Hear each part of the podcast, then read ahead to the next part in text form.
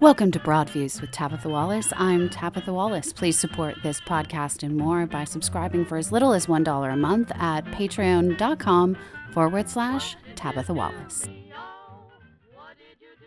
Welcome to Broadviews with Tabitha Wallace. I'm Tabitha Wallace. And today on Broadviews, I'd like to talk about how legacy and race intertwine in ways we don't normally think about, guiding our votes and our life choices.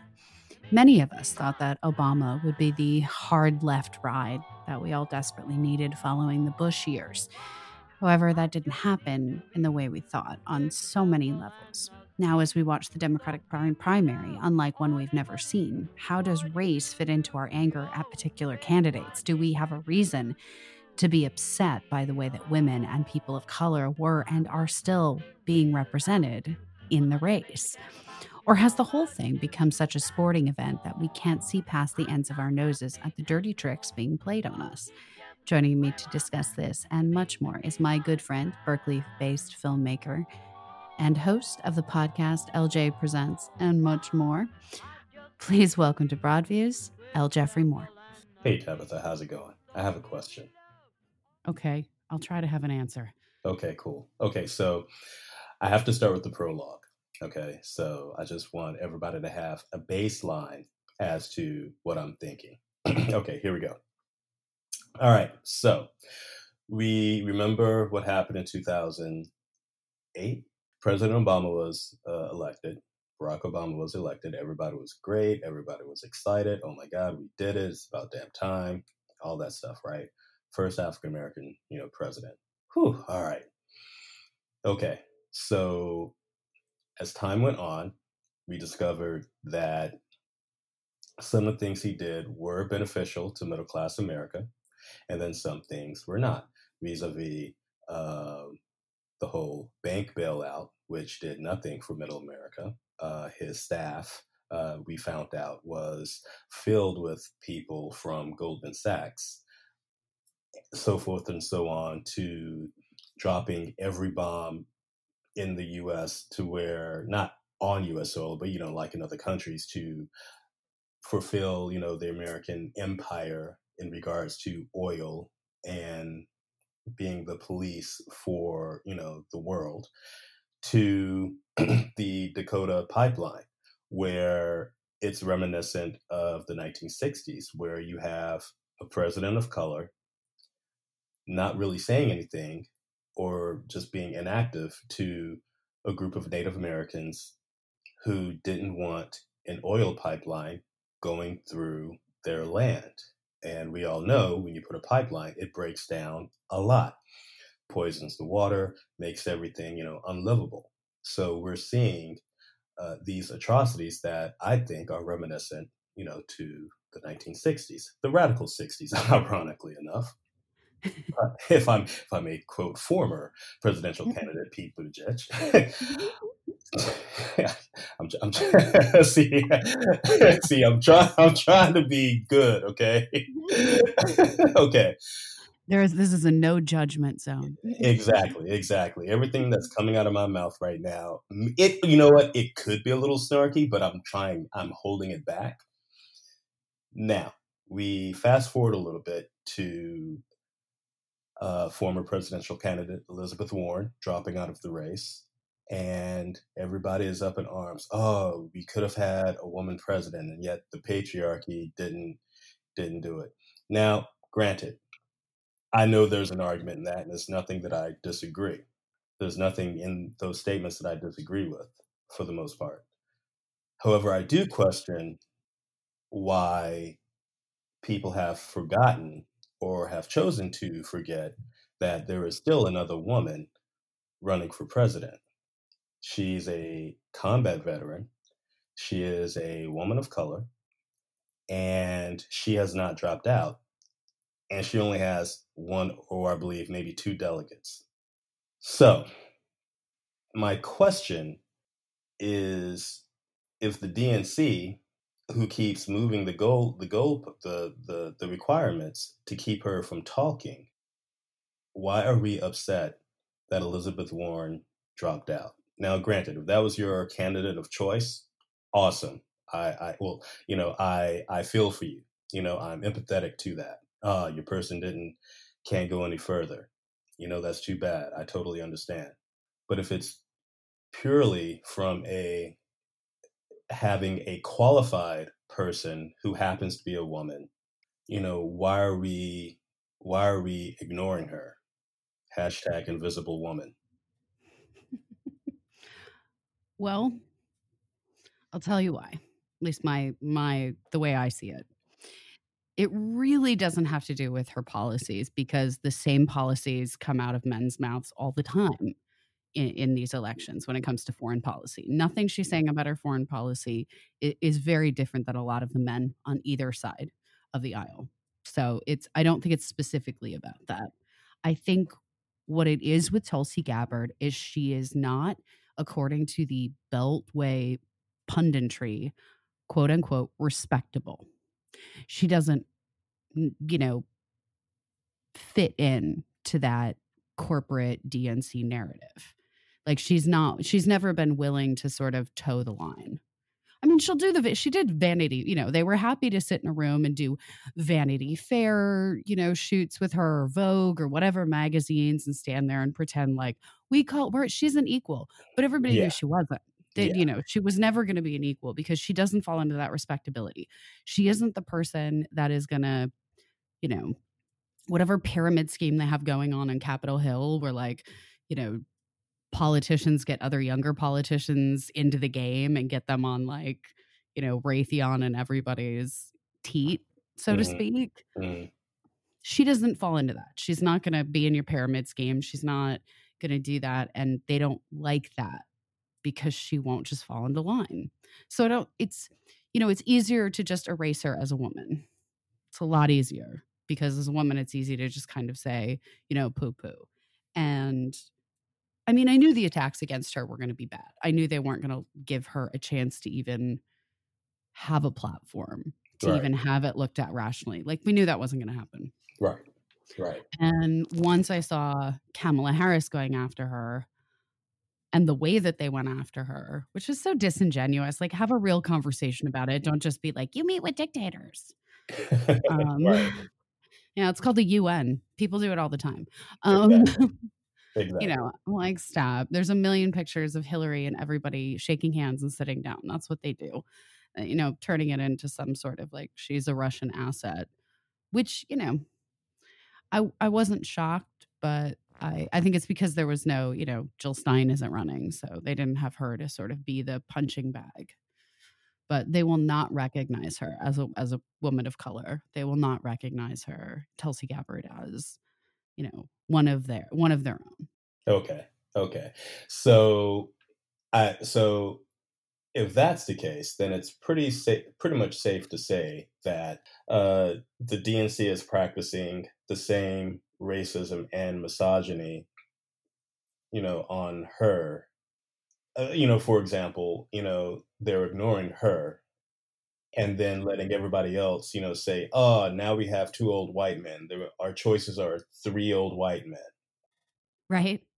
So, if we're talking about that, like it, it just seems disingenuous that it, it, it really just seems as if they're totally 86ing Tulsi Gabbard out and promoting the fact that oh America hasn't learned anything. We just have we have three old white men, you know. So you know, you go out to middle America who, or anybody else for that matter, who looks at, you know, mainstream media, you know, they don't know that Tulsi is still running, right? So, in that regards, I, I don't think that the argument is, I don't think the argument is valid because it's being used to box someone out if that's if that's fair to say.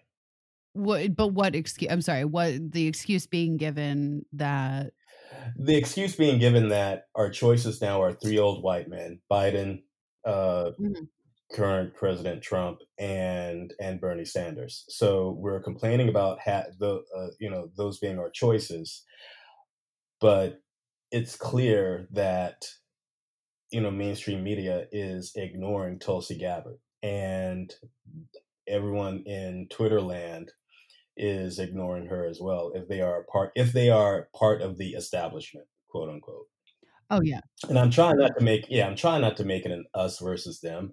But you know, when I go through some of the Facebook feeds or the Twitter feeds, which I don't want to in general, but I but being in the business that we are in, you still have to like see what's going on, you know, in the matrix. So I look at it and it's you know, I, I and I try to keep my comments for these long form discussions you know that that we're doing you know right now because i don't i i believe that you can't necessarily have a true discussion uh, on Twitter. Everyone is just firing either thoughts, ideas, every now and again a, a, a, snarky, you know, little tweet, you know, just to try and put someone in their in their place. You know what I mean? I mean, I get it. It's it's a necessary evil that as podcasters and as people that you know that are in the media that we have to be a, a keep abreast of. You know, I, I get that, and every now and again I do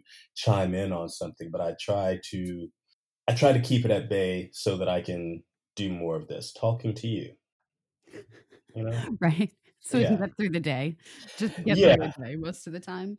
Yeah, um, yeah, yeah. It's very strange. It's very strange to me because there's a there's this uh thing about this entire election the last few months, especially the last like two, three months, you know, there was this entire narrative about how evil roaming hordes of Bernie bros were going about the internet, trashing anybody who said anything nice about Elizabeth or anybody. Like that there was this, you know, concerted effort by Bernie Sanders supporters and that they were particularly worse mm-hmm context that they were particularly bad, that they were particularly rude and just, you know, not bringing unity in all of this. And yet, like you said, it's like, I, you know, look up Tulsi on Twitter, and one of the first things comes up is someone with the Green Warren background saying, it appears that cities are now banning gatherings of 200 or more. Uh, this will not affect Tulsi Gabbard rallies. That's fucked up. Great unity there, guys. like Jesus. that was that was low. I'm like, save it for Trump. I mean, that's who gets my snark. I will snark all day about Trump and his cabinet and people who are legitimately sitting doing terrible jobs with our taxpayer dollars. Oh yeah. But to be like, it's like, dude, say nothing. Why do you have to like what you're angry? Like what did tulsi do? She stole votes from elizabeth? That didn't happen. No no they're upset because she endorsed bernie back in 2016 and she left a prominent position within the dnc and she she just basically followed her gut which is what millions of us you know have done throughout the us where it's like we're not going to follow the lesser of two evil rule anymore you know? No and you're so selfish for saying I am. But you know though, I, I think I think the big thing is is this. When I look back at former presidents and what they've said about you know black people here in America and women in America just you know just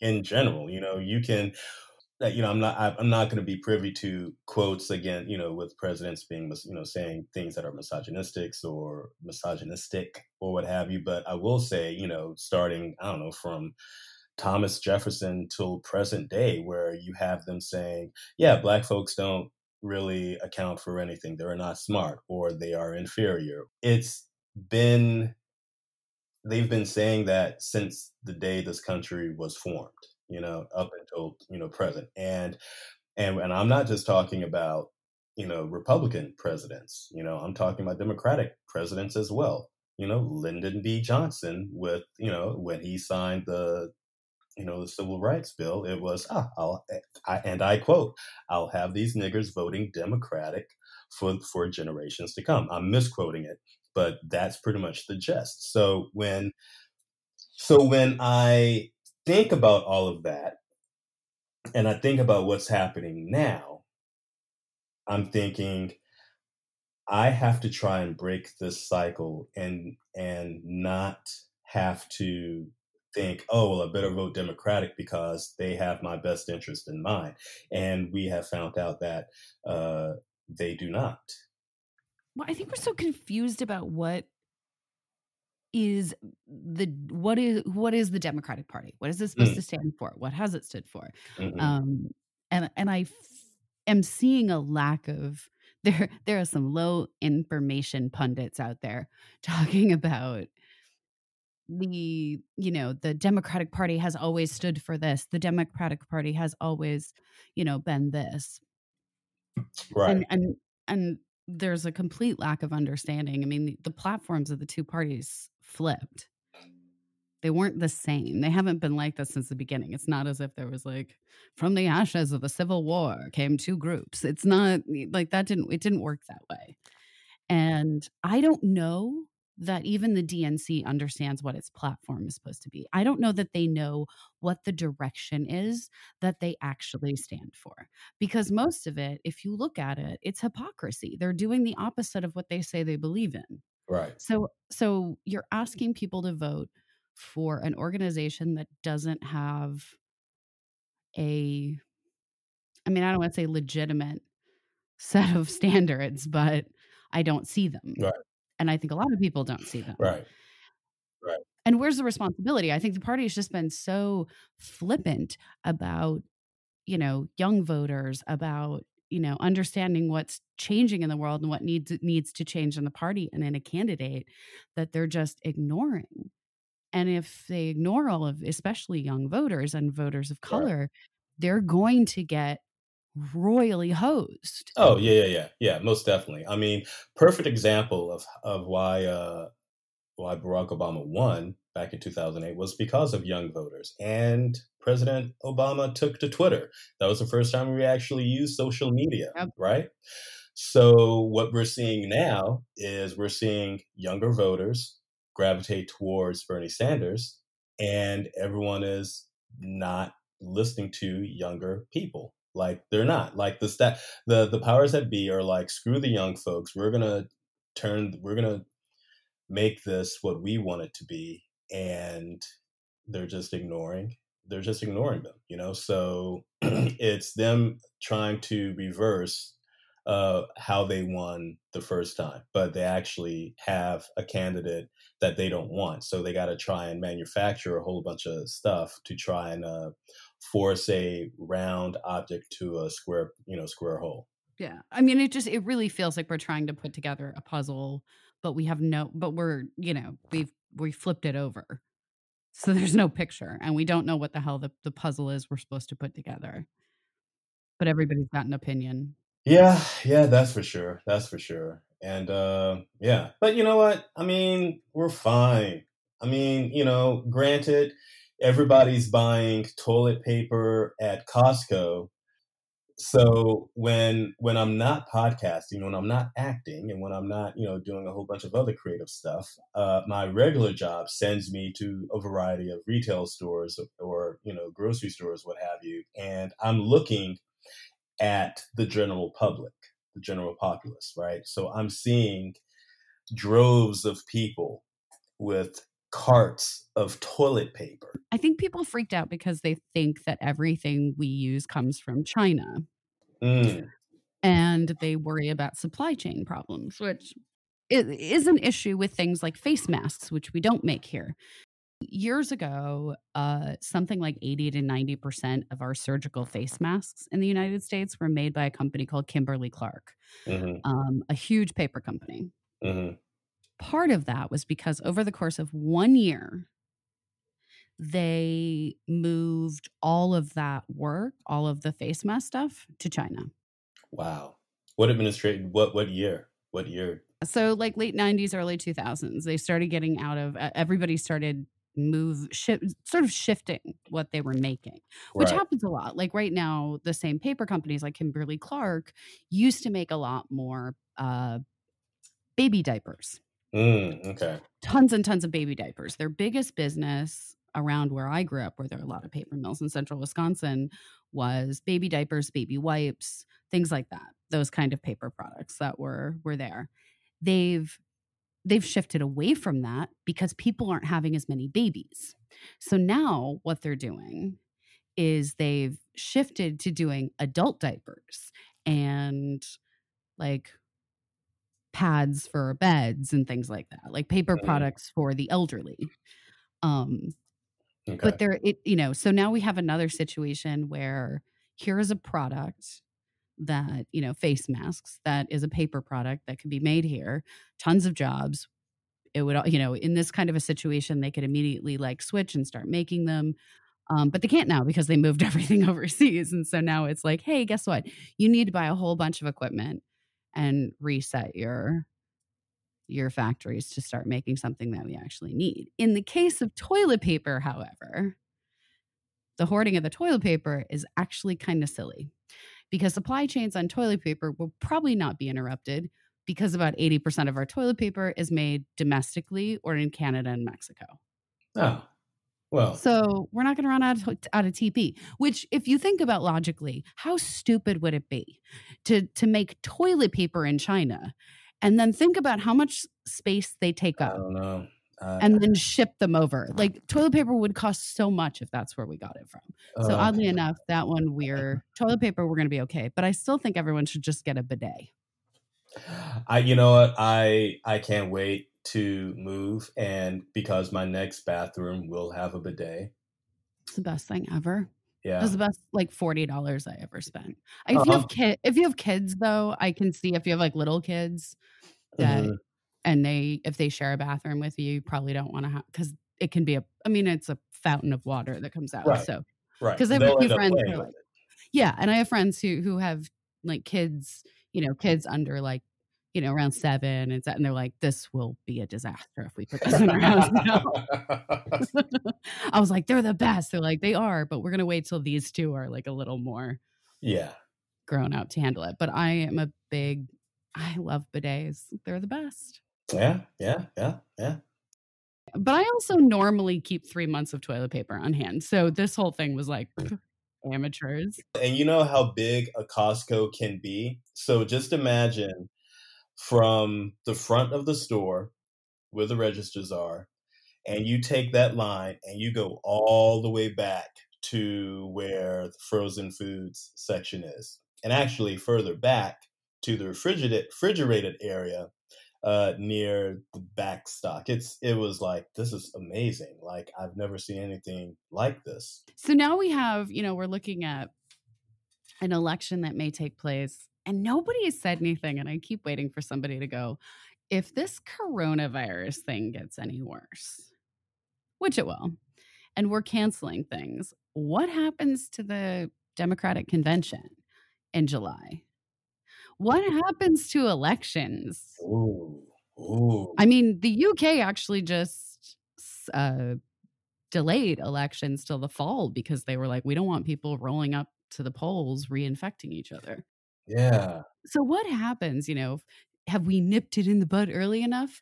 Well, how far out are we with like with this whole uh, projection of of spreading spreading this virus? It's all about this infection curve, and Okay. if you know if we can isolate people and keep it the infection rates down then it won't rise suddenly but because we didn't super quick and because we're not testing Mm, we Gotcha. don't actually know how bad it is so there could be a point in the next month where all these people that have been walking around before we did anything could be passing it back and forth and a bunch of people could be asymptomatic and, and handing it out and then we'll see a huge spike because we don't know so the idea is we want the curve to be like a slow like slowly people get sick and then you know you'd rather have it like last longer but be lower than be really fast and gotcha. this is my thing so comic-con anaheim i think it is just got canceled and i you know i think there's so many things first of all you know like basketball Yeah. the only thing left right now, by the way, is, is WWE. And I'm like, yes. yeah. will not take us down. I'm like, yeah. Yeah, no, say what you will. WW the SmackDown will still be going. I don't care how we're doing this, it's happening. So, yeah, it's kind of strange. I don't think people understood what containing this would mean. I think they kind of laughed when they saw, like, China, look, there's no one in the streets. Oh, here's Italy, there's no one in the streets. But obviously, this proves that we don't need universal health care for everyone. Obviously, this proves the case. It's fine.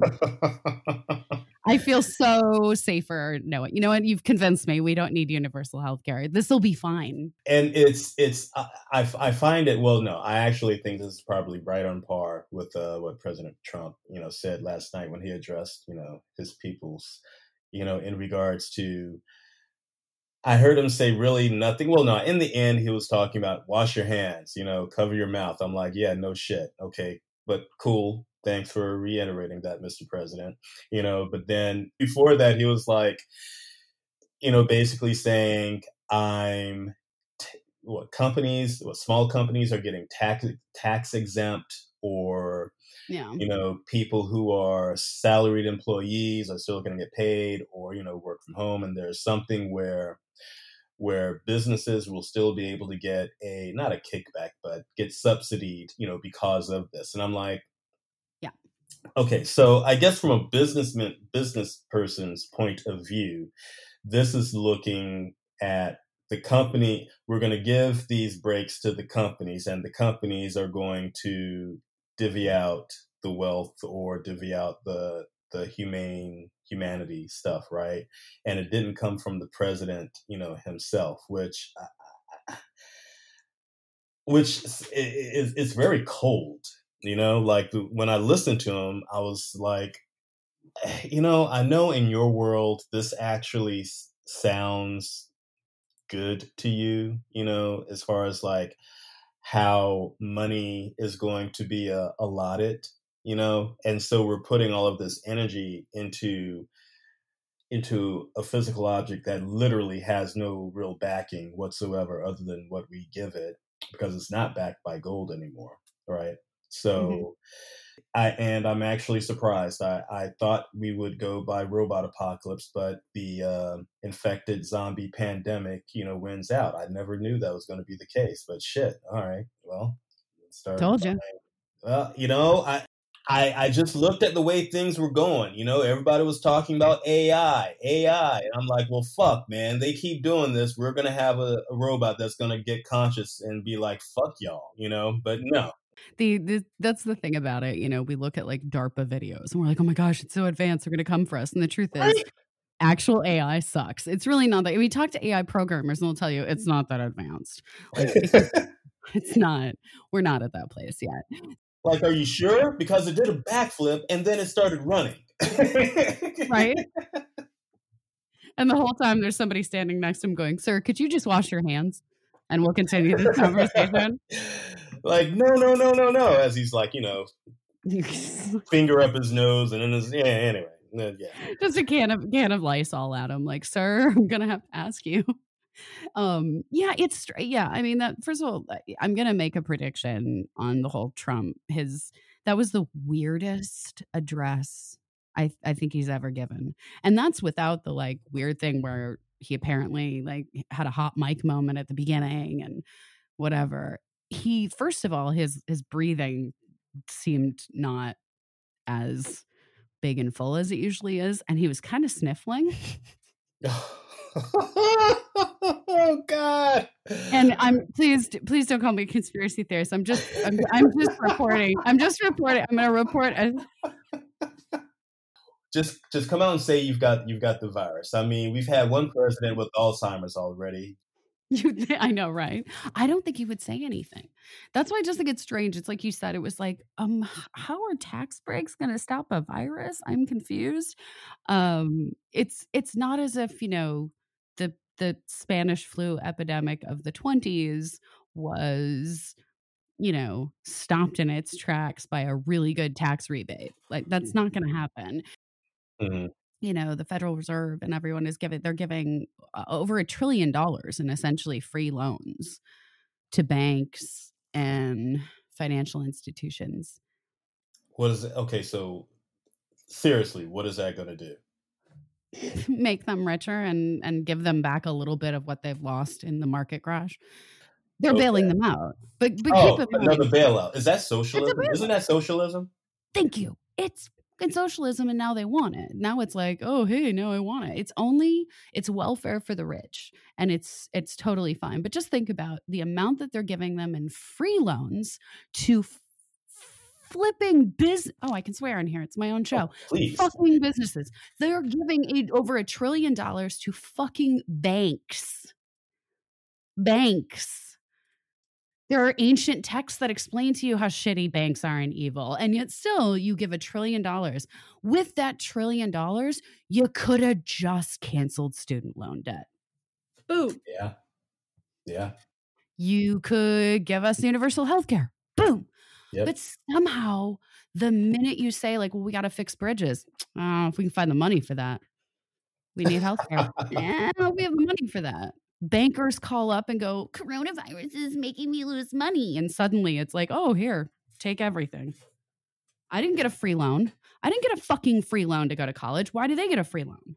If you if they would have said, look, we we can't afford to to give you, uh, you know, every, we can't do everything, but what we're going to do is take loan, student loans down to no interest. So you only will owe the principal and we won't add interest. And when you make a payment, it comes off the principal and that's it. Even to do something that simple. But the fact that nobody in that room did means nobody in that room has ever had to struggle.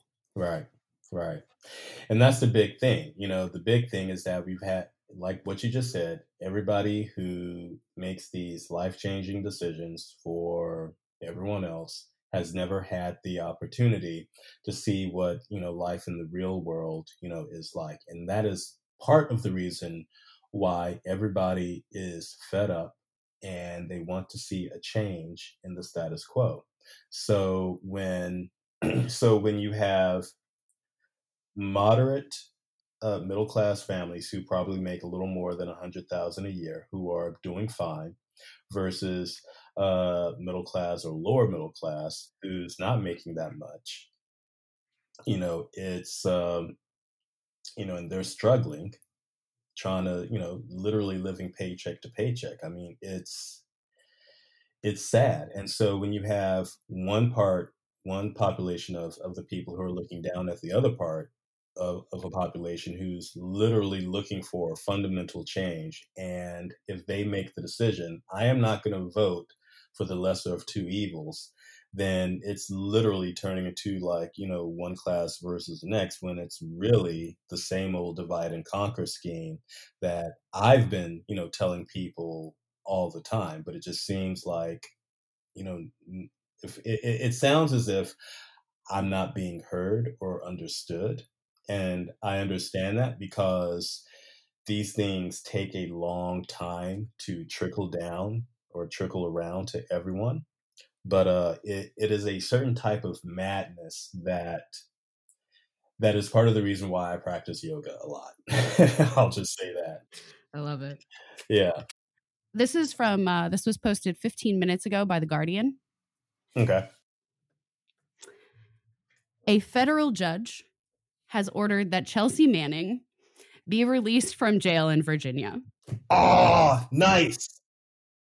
The U.S. Army U.S. Army analyst who leaked hundreds of thousands of documents to WikiLeaks has been held since May.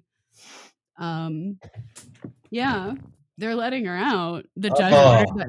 The judge ordered that her her act. Um, sorry, I'm just literally shaking. I'm trying not to cry right now. No, no, no. Do you think no? That's that's that's awesome. I mean, I just heard yesterday you know, at the time of this recording, you know, that she attempted suicide. And so I'm just like, is this really what it's going to take? You know, you've got you've got a human being that stood up for what they believe in, and oh, yeah, that that that's so awesome. No, yeah, so the, there's a part of it that says the judge said that her testimony is no longer needed. Like, mm. Mm, that's outstanding you know, there are some good people in the world, and if you know, if we can just keep fighting the fight and speaking truth to power, you know, uh, you know, big ups to Chelsea Manning. You know, she she's a hero. She is a true hero, you know? I mean, not a lot of people truly understand, you know, the sacrifice that she made, you know, not only in her professional life and personal life as well, you know, that, you know, that, you know, we have the opportunity to see history in the making. You know what I mean? God, it's just, you, you know, it's, it's, just the you know when I, when I heard the news yesterday about her suicide attempt and and and I've been following her case. I mean, you know this since the buzzsaw yeah. days. Like yeah. when I, you know, I, I remember like reporting on it the day she was sentenced. I remember all of it. Uh, you know, I remember going through all of that and and being so angry with my country, and then having a lit, having that moment of Obama doing the right thing. Like right. I was like, I knew you, I knew you fucking had it in you. I know right. you have it in you. Right. Right. And when he did that, I thought we're we're we're going forward. And then of course, you know, then they have to go and take all of this. And the thing is, all of that money, they act as if she just has millions sitting around. That money was raised by people, like people who can't necessarily afford it because they believed in what she did. And they've sat there and fined her almost half a million dollars and put her in in in, in prison and kept her from her, her you know medical needs there's just it's such i mean it you know they kept her from having to take her take her, her you know the the yeah. stuff she needs to be who she is yeah oh yeah they kept her from all of her stuff she couldn't have her hormones couldn't have this it was just like literally like it would have killed her and you know yeah. the fact that there's these it's like harvey weinstein gets 23 years, which no one, none of us, none of us fucking thought was gonna happen. Wow. You know, he yeah. actually gets 23 years and Chelsea gets out, and it's only Thursday. Yay! I mean Woo! Oh. Well, you know, yeah, yeah, yeah. I mean, just you know, just seeing just seeing you know the fact that you know Harvey Weinstein got 23 years. You know, I kind of like I read it in passing. I was like, really? Huh? All right. Keep it going. I was like, wow, they really did it, huh? Okay, good, good. you know, I I did not. I was not expecting that. I thought maybe he'd get like eight or nine years on mm. this one, and mm. I thought mm-hmm. maybe maybe we could get twenty if you tacked on everything from LA because that's actually a stronger physical case or stronger case, as I'm gotcha. been told. But I think none of us believed it was going to happen because none of us being just women in general and women in the entertainment industry and then also women who specifically worked at Miramax and interacted with Harvey on any level because nobody get nobody got out of there what I've learned is none of us got out of there unscathed we were all like emotionally scarred and we didn't realize it at the time because we're like this is what you do you got to pay your right. dues Make and then you realize true yeah yeah yeah yeah. yeah. And then we're the therapy bills don't exactly pay themselves. well, God, well, you know, you know, I, I, I got to say, on my end of things, I it it was um, it is amazing when I spent my time down in LA with all of my female friends. Like some of them, maybe about three or four years ago, have told me some of the things that they've had to endure and it wasn't a matter of of course it wasn't a matter of me not knowing that the casting couch never existed or or what have you but it was really just a matter of um it was really just a matter of being a degree or two apart from all of those things you know what i mean yeah like that's that's that's like the the bigger things like oh my god like all of these things are like this is my friend or this is a friend of a friend you know i was fuck. I mean, I was literally just down there for an audition last week and I had lunch with a dear friend of mine and she was telling me that, oh, yeah, so she, this guy approached her. Well, you know, this filmmaker was like, hey, buddy's doing a film, blah, blah, blah. And then he was also trying to holler at her as well. So I was like, oh, this is not to, this is not to go well. Like I already see it. You're shitting where you're eating. So anyway, uh, she went on set and then there were two other women who were pretty much fighting over the same dude and i'm just sitting up here like holy shit like this like have we like we haven't learned. Like we we really haven't learned like at all. Now you know granted she got the hell out of there you know good for her. You know at the same time i'm just like you know why are why are these two people fighting over some dude? Uh, anyway it's it's gross but yeah. But nothing compared to harvey weinstein right and that's it's the colors of of the rainbow of of stuff that women in in hollywood in every corner whether yeah. you're an actress or an assistant i've been in every corner of it and it is everywhere to the point that you actually like we have at least you know back in my day and still now is that you know there's kind of this silent sort of telegram that works out that everybody kind of tells people who to avoid or who to watch out for who to do you know who not to take meetings with in certain places and mm-hmm.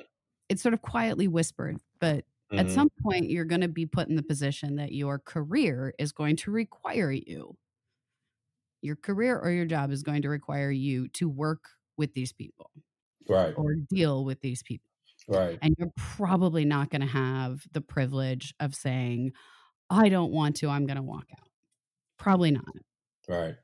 It's it's a type of compliance, you know. Yeah. I think uh, you know, uh, I, I think I will extend uh, what Dr. King has said a while ago. I think it was like his letter in Birmingham jail, you know, like white moderates, right? So I think this can easily, you know, apply to the stand of you know misogyny and power right? So if you are male or female in an industry that is known to have this type of behavior and you're either playing the game or you're not saying anything you are compliant and you are more so uh, more dangerous i believe as as opposed to the actual person committing these horrible acts.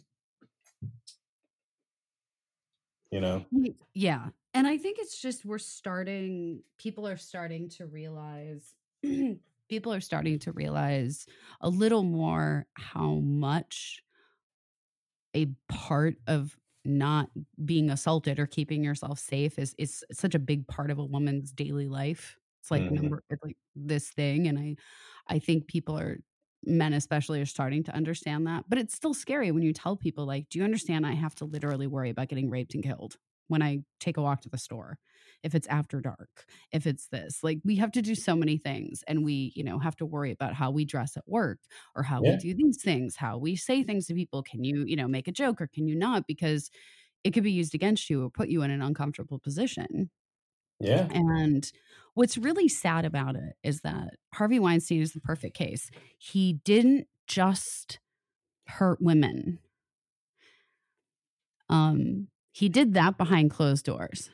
He did that where people couldn't see it outright so that it was only whispers. But what he did in in out in the open that I thought was just used to it would break my heart because it was just like I understood you shouldn't put up with that, but these men didn't and i watched i watched harvey put people like up against a wall like put his hands on their throat and shove them up against a wall because he didn't like some godforsaken thing that was so insignificant and stupid um you know i saw him shove people into things i mean i just it was you know he was he was like he was a schoolyard bully and the worst part of it and and for some reason, you know, these guys, I watched them and they would take it. He would pit them against each other. You know, he would do these mm-hmm. things where he would like tell one person that this person doesn't like you and then make people compete with each other and do all this stuff. So he had all of the men just fighting each other. Wow. And wow. he was lying about all the women and then pretending to be this, you know, fucking guru of the movie industry which he kind of was, but he couldn't have done it without the people around him. The people around him are what made all those movies. The idea that he thinks he should get all the credit is mind boggling for a guy who spent most of his time just bitching and moaning. God, I love saying that. I love being able to say that because he ain't going to come after me. My NDA with them is toast. you know, it's good to see him actually have to pay for it. And there's more cases, and there's one in London. I mean, he's done. and I'm more than happy. Like, you know, it's like Epstein, Yeah. garbage, Yeah. trash, thrown Yeah. out. Yeah. I don't really care how it happened, to tell you the truth. I don't give a fuck. I honestly like I care about a lot of things in this world and life is sacred and shit, but right. I don't care. I don't care. Epstein's dead. We have all the papers. Let's start a We're not shedding any tears. No. No. So so when he was killed, right. alleged, well. I'll just say when he died, Yeah. there there's still like stuff that's on paper that's documented that you could, that they can actually still go and get you know these uh rapists basically Yeah. Oh Okay. yeah. I mean they they took all the stuff from his house. They've taken they went and raided his place down in his island down in the Bahamas or whatever. gotcha. Quick. So do you think the conspiracy theorist in me is is thinking do you think they are they have this list compiled and they're going through the list and going to the people that are on the list saying hey give us this or you're going to you're going to jail you know what i mean? Like you know what can you give me that's going to keep you from you know spending time Right. I think what's happening right now because if you understand t- for here's a perfect example. okay Um if you haven't seen the McMillions documentary, Hmm, what's that there was a guy who stole game pieces and sold them to people for the McMillions. So for years, like 10 years, most of the million dollar winners who won the McMillions, it was a fraud.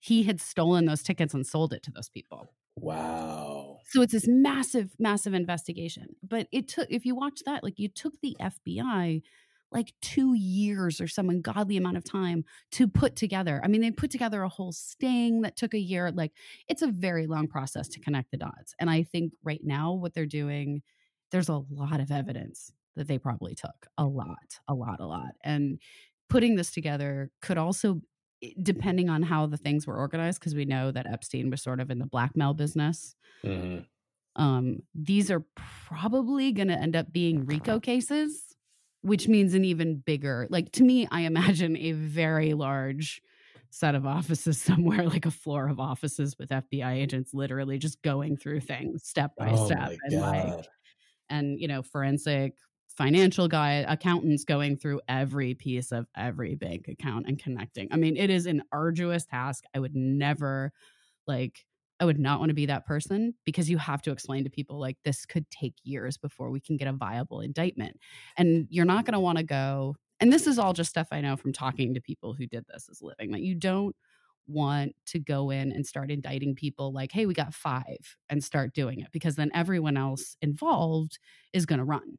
Gotcha The best thing to do, in my opinion, is to kind of do what they're doing, which is probably gathering everything, putting together all the pieces, and letting these people believe that they might be safe.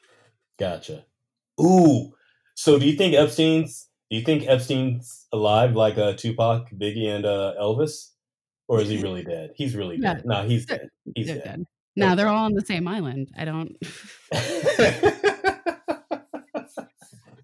I just think it's so funny the idea, like, oh yeah, they just cashed out and living on an island somewhere. Man, I think when that hammer drops, it is probably going to be unprecedented and just, Mhm. you know, people that we've either put on a pedestal, you know, that we probably think very highly of is going to fall. And I think it's just going to be a whole, it's going to be a whole reimagining of what what we do as you know as people and as a community. You know i think the perfect example you know is uh, you know bill cosby. I mean they're saying that he could be the largest serial rapist of all time.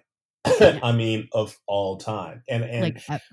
yeah, ever. And I mean, and just to put this in perspective, how much this was a mind fuck for me, you know, was the fact that going to an historically black college, you know, back in the 90s, Thursday evenings, everybody was either in dorm rooms in the general area or at home at apartments because between 8 and 10 p.m., Cosby Show, different world. Like it was like it was a ghost town. like literally you can see you could be in the library and people looking at their watches and it's like oh it's uh 7.30 it's time to go. People will leave or they find like a room in the library that had a tv because we all looked at the cosby show. And you know you're looking at his contributions you know for you know in just in cinema and in black cinema as well starting a whole you know stuntmen union having black stuntmen in there and then to have and for him to do this for him to make the conscious decision of trying to take his power and do the things that he did is atrocious. It's atrocious and it's sad and you know I, am left with this is going to be very flippant don't put your faith you know in people put it in you know the accomplishments or whatever that you know that gave you the ability to go further. But man is foil, foil, uh, phallic no not phallic irony uh man makes mistakes that's what i'm trying to say. Yeah i think we put people on such pedestals that it's you can't i never you know i'm you know i've met enough of my heroes to know not to expect them to be your hero. Right. And right. i've been lucky enough that you know a handful of them have actually been far and above more amazing than I could have ever imagined and really gracious and wonderful. But there's just as many of them that are scumbags. They're just scumbags. Yeah. You know, if you live in LA for more than a year, you're like, Jesus Christ. Oh. and that's the thing. It's like you move to DC and, you know, they joke about it being, you know, Hollywood for less attractive people. But it's like, it's the same vibe. They just, it's not, it's a different wardrobe. Gotcha. But it's the same vibe. It's just douchebaggery after douchebaggery. And I can't. And the outfits are not cute at all. It's very boring suits and pantsuits. so bad here at the fashion. Well, like downtown. Then once you mm-hmm. get out of it, like if you go around like in my neighborhood, like around Howard University, it's much better. It's way better. But not yeah, not downtown. Don't don't take any don't judge the whole city by downtown. But yeah, it's just but it's the same thing. They're living in this high school fantasy world where there's cliques and there's this, and you're going to be fucking prom queen, and except everybody gets to be prom queen once in some way, and right. And you know, it doesn't. You know, in Hollywood, it's just it doesn't end up usually for most people it doesn't work out that great um in DC it seems to make people richer and richer and you can fail and you can do things terribly over and over and over again and you'll still get another chance huh that that confuses me about DC because you know it's like oh everyone just gets a free pass somehow like there's you know let them sit out for a little while but you can probably come back like you can bankrupt people and you know do these yeah. things that literally affect millions. NAFTA, you can do things like that. The crime bill, you can do things like that and destroy people's lives. And everybody goes, well, you know, judgment call. But, you know, right. If they're secretly gay or they have an affair or they smoke pot, then oh my God, you're done. You're done. That's it. So where do we where do we find the line in regards to being held accountable, but yet having some kind of redemption. You know what I mean? Because because we we are, we're human beings. We're going to make mistakes. Like that's that's part of our experience on this planet. Okay. Knowing that we need to be more empathetic and the fact that there isn't that much empathy in the world as it stands right now, like where do we find that line so that we can make these mistakes and go forward? Mm. I don't know. We're always trying to like figure out these big existential. It, they feel existential at times because we're just we're sitting here like all trying to be you know as rational and as you know as smart as we can about the things that are going on in the world and how we react to them and what is the next step and how do we how do we fix these problems? Because that's the whole thing. We're in this election year or whatever it's who's the person who can fix everything or fix something. Eh, to some degree we still believe that one person is going to fix everything and i think that we should have addressed that concern after after the obama administration and particularly after the after the Obama administration simply because we found out that just because we have a black president, it doesn't mean that everything is okie dokie because it wasn't.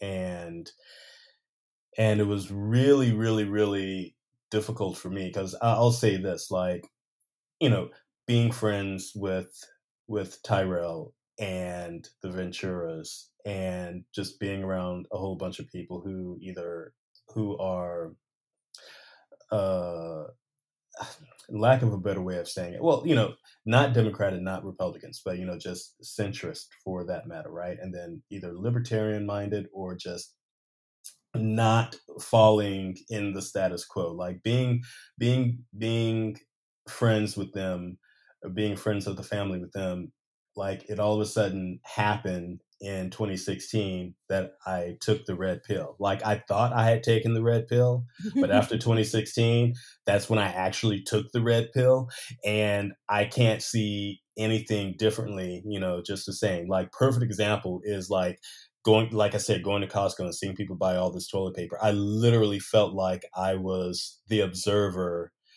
looking looking at how human beings are acting like this is weird. Why is everybody buying toilet paper?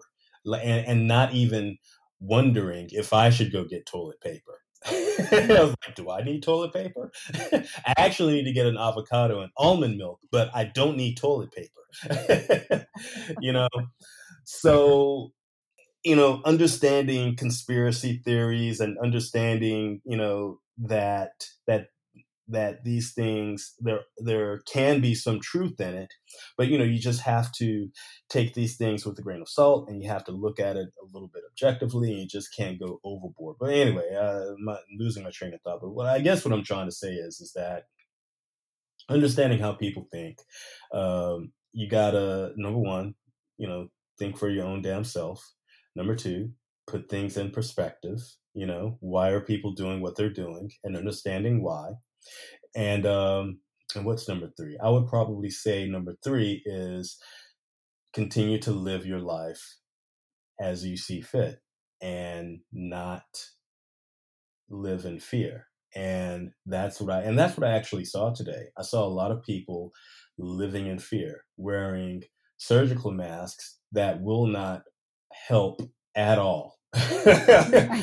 you know, I saw this adorable kid maybe two, three years old with a face mask on. I'm like, it's not going to help. I'm literally like there as a parent, I literally wanted to walk to the other parent and say, that is not going to help. You need another type of mask. What you're doing now is making him look like a mini Darth Vader. That's all you're doing, you know? Ugh. Yeah. We, yeah, we, we we do we go into these weird comfort things and people like myself who have you know clinical anxiety and things like that mm-hmm. anxiety etc mm-hmm. etc et um it's sort of like we're meant you know we're we've been trained to deal with this and okay. so we we live in this constant state of which is why i always have like three months worth of toilet paper and like a ridiculous amount of like cleaning supplies and extra clean you know like i always have extra of things like that it's not it's not a bad thing to have though. No, it's just being prepared. And and to me it's like, oh, it's on sale. I'm gonna get it. Yeah. Like so it's how I think. But we do that because it's less anxiety for me to know like I have three more cases of toilet paper. I don't have to think about like I knew the things that stress me out in life and I I do things so that I don't have to do that. And so okay. now I'm watching other people kind of do that thing of being like freaking out and being like, oh my God, what? And I'm like, now you know how it feels, bitches. Ha! yeah, I guess. I, have just been looking at this and, you know, I, I just have, like, it just didn't hit me. Like, I like, I, I'm still feeling as if these cats out here are like I don't need toilet paper. Why are you guys getting toilet paper? Don't you know this thing is like the flu? Like I, am like, oh, just Jeff, just just do your job. Go to the next door. just get in the car. you know, get in the car and drive. It's like whatever makes you comfortable. Yeah, exactly. That, that nobody can ever, if anybody ever gives me shit in my life again for being like, why do you have so much of this? Why do you have so much of this? Why are you paranoid? I'm gonna be like, coronavirus. Coronavirus. like now you know. But no, it's so- strange because I've worked intermittently from home for like, you know, years at a time throughout my life. And so Mhm. I've always I've known how to do that and now I'm working from home again. And now I saw these people who have no idea how to do that. They're like, "Oh my god, I don't know how to function. Like, how do I get up and do work in, in my house and like how do I stay motivated and things?" And it's like, you know, those of us who because of anxiety or whatever are like i'm just going to stay in my house it's nice in here it's it's like we've been preparing for this our whole lives just like i wanted to lock myself in my house and not be around people for a while now so. well, that usually happens for me like after Thanksgiving. So after. Thanksgiving, I'm like, you know what, fuck you guys. I'm not coming out until New Year's Day. and now it's like because you might have a virus that i don't want to get we freak out in these situations and we always do a little bit and you know people aren't like knocking over convenience stores for toilet paper or anything now they're just buying a lot of it and right. you know kind of you know people have a reason to be freaked mm. out Oh, for Like, sure. you know, there's definitely a reason to freak out and there it's and and the administration is not handling it at all. They're not even it's not even handling it poorly. They're just not handling it. It's like you we gave them the job to like babysit a toddler and they just left it in a room and walked out. And they're like i don't know what's around there somewhere. How far can it get? I, I find it, and it's absolutely funny that you have that Trump gave this job to Mike Pence when you have a brain surgeon, a literal genius in the in in, in regards to medicine, watching over the housing department. I'm just like, why, why, why is this happening? it's like, you know what? I'm just gonna sit at home and catch up on my Netflix. Like that's that's that's what I'm gonna do.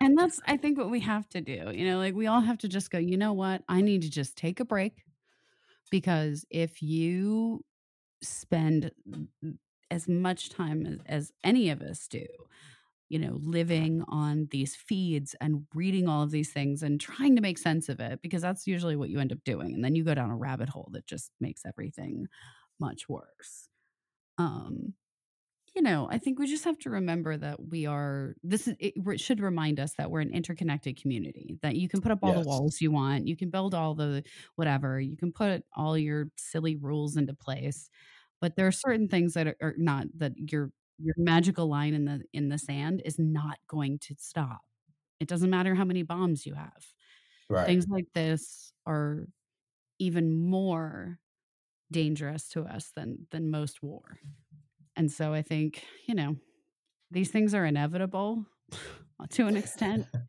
if if people don't do shit that's like if you don't if you just let things fall apart yeah.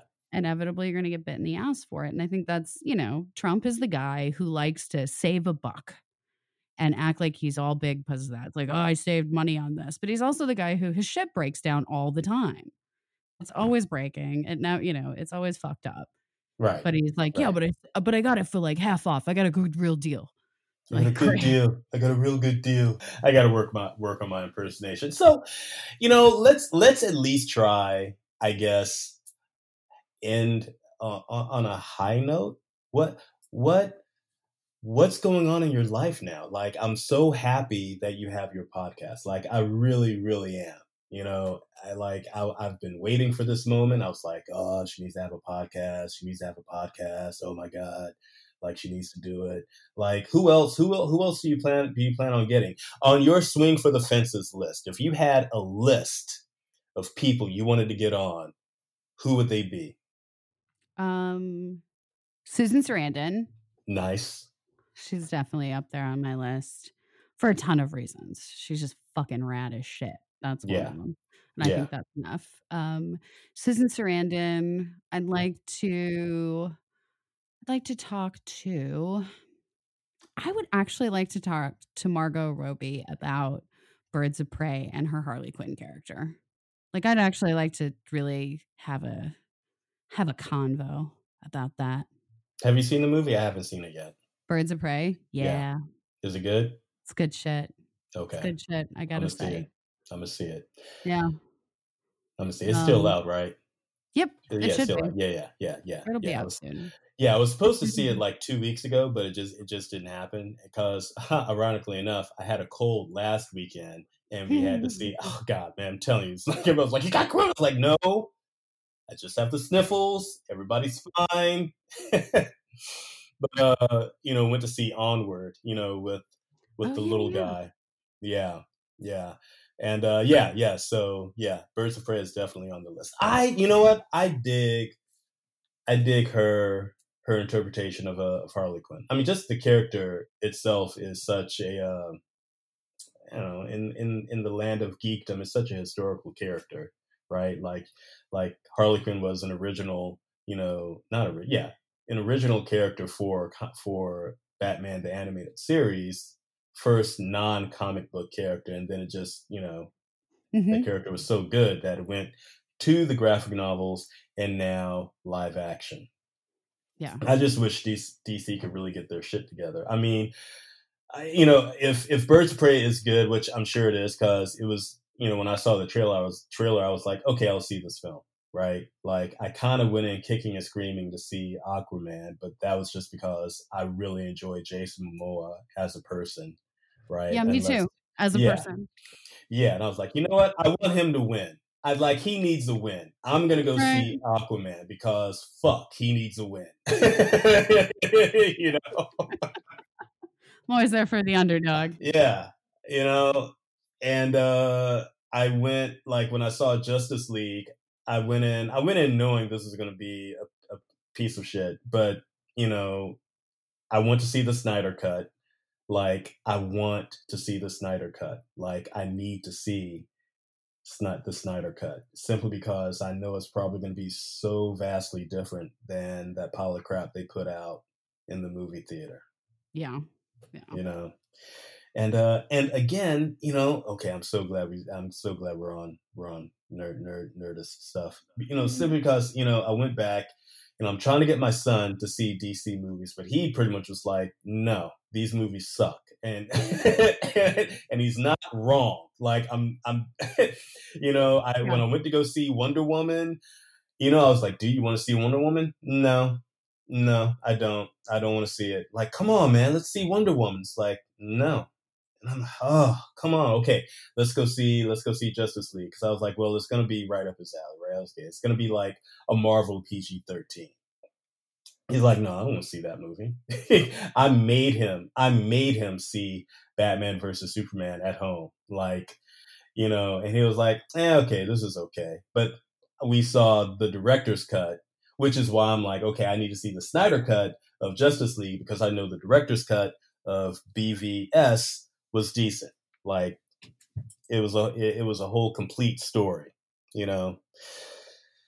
So yeah, I, I hope Wonder Woman 1984 is uh better. You know, okay, you know what? You know what I think. Here's here's what I think. The touchstone movie for me is Superman. Superman the movie, right? You know, there's Mhm. The second movie of its kind as far as like visual effects. You'll believe a man can fly, and you you know, and all that stuff, the story and all that stuff. And so, what really got to me was how they introduced Krypton. The thing for me with Wonder Woman was the fact that they they rushed the movie to get to the action where I wanted to see Themyscira. Right? Like I you saw it, like you saw the place, you saw the people that inhabited the place, but it was really, I think, just a placeholder to get them off the island and into the regular world. And I think that's where DC as a whole made the mistake of not going back to its roots, not like not doing that great three act structure where you're introducing who these people are. You're you know you're introducing the civilization and this one person who needs to go out and do good things, right? You know, we rush through Diana Prince, you know, being a little girl, and all of a sudden she's, a, you know, an adult, and I'm just like, come on, I want to see, I want to see her, you know, be a little mischief maker, you know, because she's different than all the rest and all that stuff. But anyway, I'm digressing. I, I, I want mm-hmm. 1984 to, you know, Wonder Woman Yeah. 1984 to be good, you know, like I, I like the trailer. I thought the trailer looked good. And I mean, like I said, I was never a huge, you know, Wonder Woman fan. I mean, I, you know, it was fine. It was like cool. It's a, it's a woman, and you know, like I liked her. Don't get me wrong, but I was Yeah. never like upset. It was never a connection to it, like with other characters or other things. And you know, um, I I didn't have a whole lot of characters in sort of mainstream comics that I really identified with in a way that was like, wow, yeah, like that, where I got really into it. Mhm. You're more Um, like the Sandman and more. Yeah, I was gonna say like my favorite comic book female is Death and Delirium. I'm like those bitches are awesome. Like every female character and every female god, every goddess in in in Sandman is pretty much like yeah, I like Right. her.